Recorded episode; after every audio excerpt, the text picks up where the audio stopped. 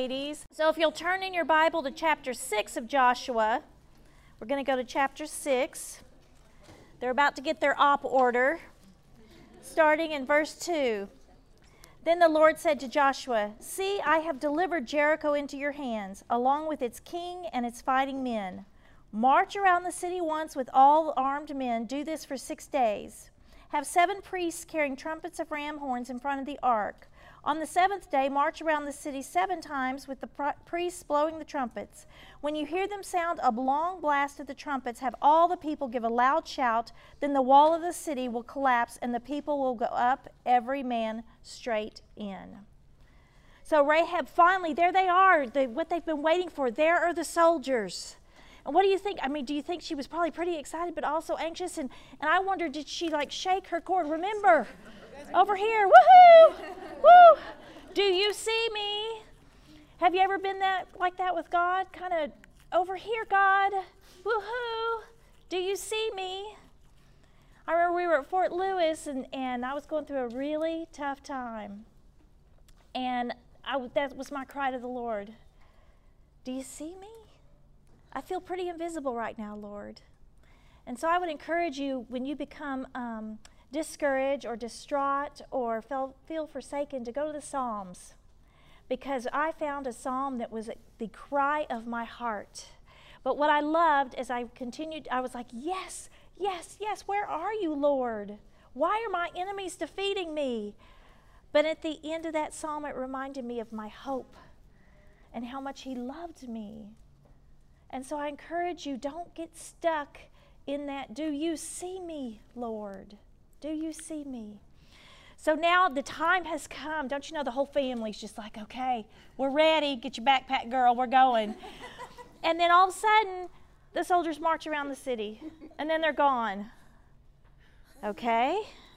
And then they come and march around again. And they're gone. And that continues. And probably by the end, she's like, really? You brought a marching band. this is the plan. This is the plan. So every night she was waiting. And maybe I wonder if sometimes she also started to doubt and go, you know what? I don't think anybody in Jericho has seen this scarlet cord yet. Maybe it's just safer for me to stay here. I know this place. I know these people. I know the way things are done here. I'm just going to stay here in my comfort zone in my comfort zone. If we are completely honest, are we dwelling, dwelling in Jericho in our comfort zone? It's not really where God desires us to be, but we're staying there because it's the known. We're so afraid of the unknown. This is on your listening guide. For many, comfort zone isn't about an actual location, it's an attitude.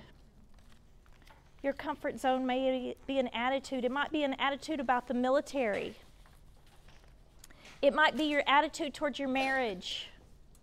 It might be your attitude towards yourself. But it's become your comfort zone. And it might not just, it might be that God doesn't really want you to dwell there. Lysa TerKeurst says this comfort zones don't have to be comfortable, they just have to be familiar. Are you at a point where a decision needs to be made? Do you need to leave a Jericho behind? We're going to go ahead and move on, ladies. So, continuing in chapter 6, verse 22. Oh, right uh, uh, before that, verse 17, Joshua shouted, Only Rahab the prostitute and all who are with her in her house shall be spared, because she hid the spies we sent. Continuing in verse 22, Joshua said to the two men who had spied out the land, Go into the prostitute's house and bring her out and all who belong to her, in, in accordance with your oath to her. So the young men who had done the spying went in and brought out Rahab, her father and mother and brothers, and all who belonged to her. They brought out her entire family and put them in a place outside the camp of Israel. Then they burned the whole city and everything in it. But they put the silver, gold, and the articles of bronze and iron into the treasury of the Lord's house. But Joshua spared Rahab the prostitute with her family and all who belonged to her, because she had hid the men Joshua had sent as spies to Jericho and she lives among the Israelites to this day. That took faith for her to do the hard thing without any assurance. And so this is on your listening guide faith trumps fear. You cannot wait for fear to go away, though. You cannot wait. But faith needs to trump fear. Rahab made the choice of faith in the face of fear, and it led to the deliverance of herself and her family. And the thing is, Rahab only asked to live and for her family to live. But God had so much more for her. So much more. She, be, she became part of the lineage of Christ. That's huge. That's huge. And if we think about it, on the other side of Jesus' biggest act of faith, dying on the cross for, for us, Jesus' big, biggest act of faith became our biggest blessing. Could it be on the other side of our acts of faith is a blessing? Faith trumps fear. The second one, faith requires action. Faith requires action. James 2:25 says this. In the same way was not even Rahab the prostitute considered righteous for what she did when she gave lodging to the spies and sent them off in a different direction? Rahab's faith was tested by what she did more than what she thought or felt in the situation. She could have chosen not to help the spies because James 2:26 says this, faith without deeds is dead. In Hebrews 11, the hall of faith, the people were commended for what they did, not what they felt. And then the third thing, faith gets the attention of God. Faith gets the attention of God. Hebrews 11:31 tells us this. By faith the prostitute Rahab, because she welcomed the fi- spies, was not killed with those who were disobedient. Rahab confessed her faith to God before anything was done. She didn't have a guarantee that she would be spared, but she had faith. It is impossible to please God without faith. You know, and one thing I noticed as I was reading all the scripture that included Rahab, every time but one it said Rahab the prostitute. Rahab the prostitute. Except for once in Matthew 1 5, when she it's the genealogy of Christ, it just says Rahab. But every other time, it says Rahab the prostitute. People may not forget your past. There are women who could walk in here and say, Oh, yeah, I know Tracy, she's a mess up. Let me tell you about it. Let me remind her of it. There are women here already who know me and they're like, Yep, Tracy, she's a mess up. I can remind her of that. I can tell her about it. But we, I, can rejoice that once we are forgiven of our sins, we repent and turn from it, God doesn't remember it anymore. Isaiah 43 25 says this I, even I, am he who blots out your transgressions for my own sake and remembers your sins no more. Rahab had two reputations Rahab the prostitute, Rahab the woman of faith. The only one God remembers her as is the woman of faith. Amen. The woman of faith. This is in your listening guide. The story of Rahab shows the tremendous contrast between one's past and future potential. The key is faith. The key is faith. Matthew 21 31 says this Jesus said to them, I tell you the truth. The tax collectors and the prostitutes are entering the kingdom of God ahead of you.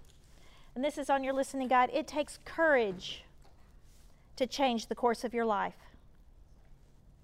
It takes courage to change the course of your life. She had to put her past behind her in order to move forward in the plans that God had for her life. So many people have this memorized. When I ask people, What's your life verse? they tell me this all the time Jeremiah 29 11. I know the plans I have for you, declares the Lord plans to prosper you and not to harm you, plans to give you hope and a future. Ephesians 2:10 tells us, and this is truth. This isn't a little feely feely make you feel good. This is truth. This is truth. Ephesians 2:10. We are God's masterpiece, created in Christ Jesus to do good works which God prepared in advance for us to do. God will not fulfill your destiny without you. He'll fulfill Christ's destiny with or without you. But your destiny requires your participation. God doesn't force himself on us. We must choose him. We must choose to put the past behind us. Think of it like you're driving a car. If you're constantly looking in the rearview mirror, looking at my past, looking at my past, you will wreck your future. Let it go. Let it go. Now, this is a quote I love. It is not in the Bible. Say that after me. It is not in the Bible. Okay? This is not in the Bible, but I do like this quote. The definition of hell the last day you have on earth, the person you became will meet the person you could have become. The difference is faith. The difference is faith. Maybe you know a Rahab who needs rescuing. There are many women like Rahab, and they just feel stuck in a way of life that robs them of dignity and joy. They feel invisible and worthless. This is on your listening guide. No one is invisible to God. No one is invisible to God. I want you to turn to the women at your table and tell her, God sees you.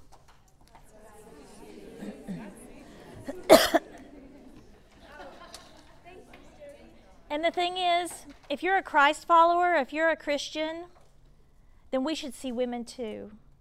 We should not be passing by women just because of their background or, or their lifestyle or what they've chosen. We need to see them too. I want you to turn to the women at your table and say, I see you.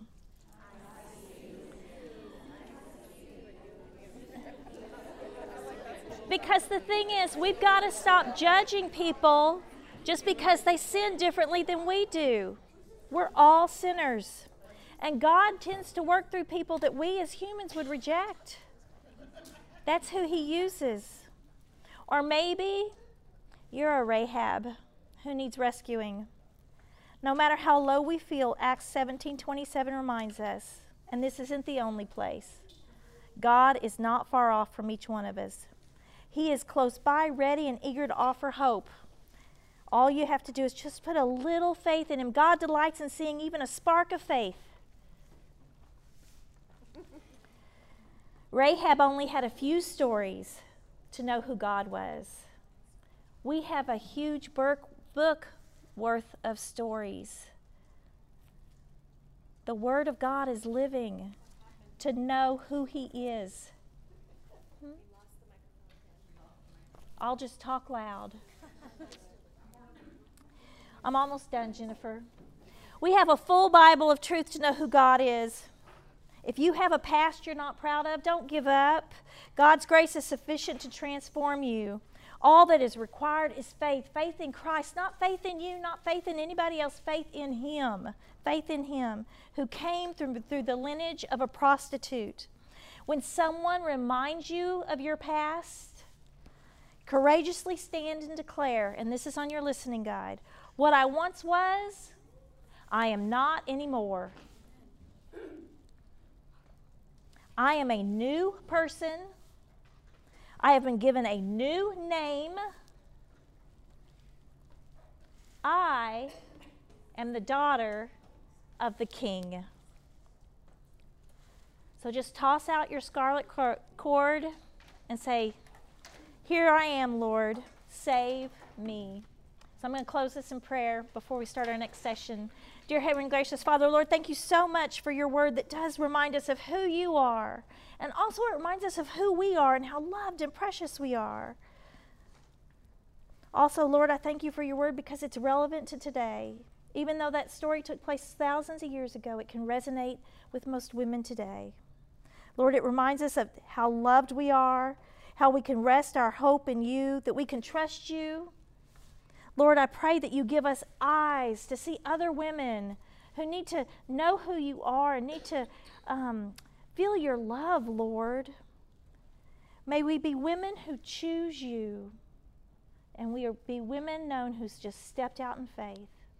It's in Jesus' name we pray. Amen.